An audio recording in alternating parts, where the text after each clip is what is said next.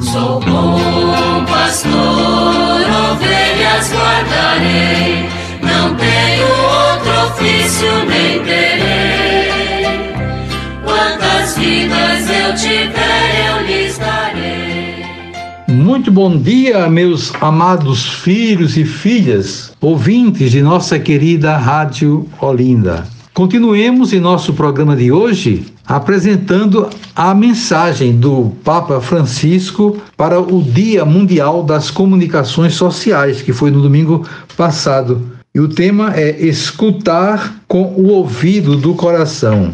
Diz o Papa: esta falta de escuta que tantas vezes experimentamos na vida cotidiana é real também, infelizmente, na vida pública onde com frequência, em vez de escutar, se fala pelos cotovelos. Isto é sintoma de que se procura mais o consenso do que a verdade e o bem. Presta-se mais atenção à audiência do que à escuta. Ao invés, a boa comunicação não procura prender a atenção do público com piada visando ridicularizar o interlocutor, mas presta atenção às razões do outro e procura fazer compreender a complexidade da realidade. É triste quando surgem, mesmo na igreja, partidos ideológicos desaparecendo a escutar para dar lugar a estéreis contraposições. Na realidade, em muitos diálogos, efetivamente não comunicamos Estamos simplesmente à espera que o outro acabe de falar para impor o nosso ponto de vista. Nestas situações, como observa o filósofo Kaplan, o diálogo não passa de duólogo, ou seja, um monólogo de duas vozes.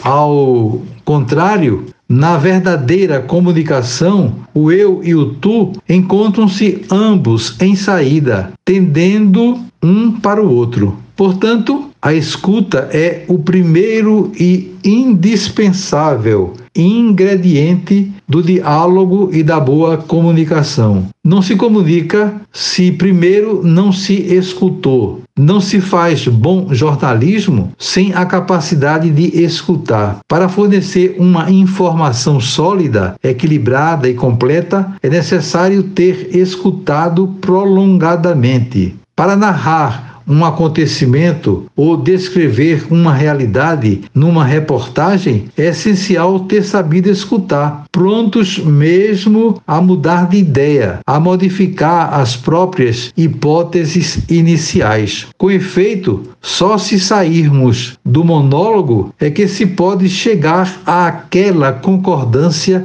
de vozes que é garantia de uma verdadeira comunicação. Ouvir várias fontes não parar na primeira tenda, como ensinam os especialistas do ofício, garante credibilidade e seriedade à informação que transmitimos. Escutar várias vozes, ouvir-se, inclusive na igreja, entre irmãos e irmãs, permite-nos exercitar a arte do discernimento, que se apresenta sempre como a capacidade de se orientar numa sintonia de vozes. Entretanto, para que enfrentar este esforço da escuta? Um grande diplomata da Santa Sé, o cardeal Agostinho Casaroli, falava de martírio da paciência, necessário para escutar e fazer-se escutar nas negociações com os interlocutores mais difíceis, a fim de se obter o maior bem possível em condições de liberdade limitada. Mas, mesmo em situações menos difíceis, a escuta requer sempre a virtude da paciência, juntamente com a capacidade de se deixar surpreender pela verdade, mesmo que fosse apenas um fragmento de verdade, na pessoa que escutamos, que estamos a escutar. Só o espanto permite o conhecimento.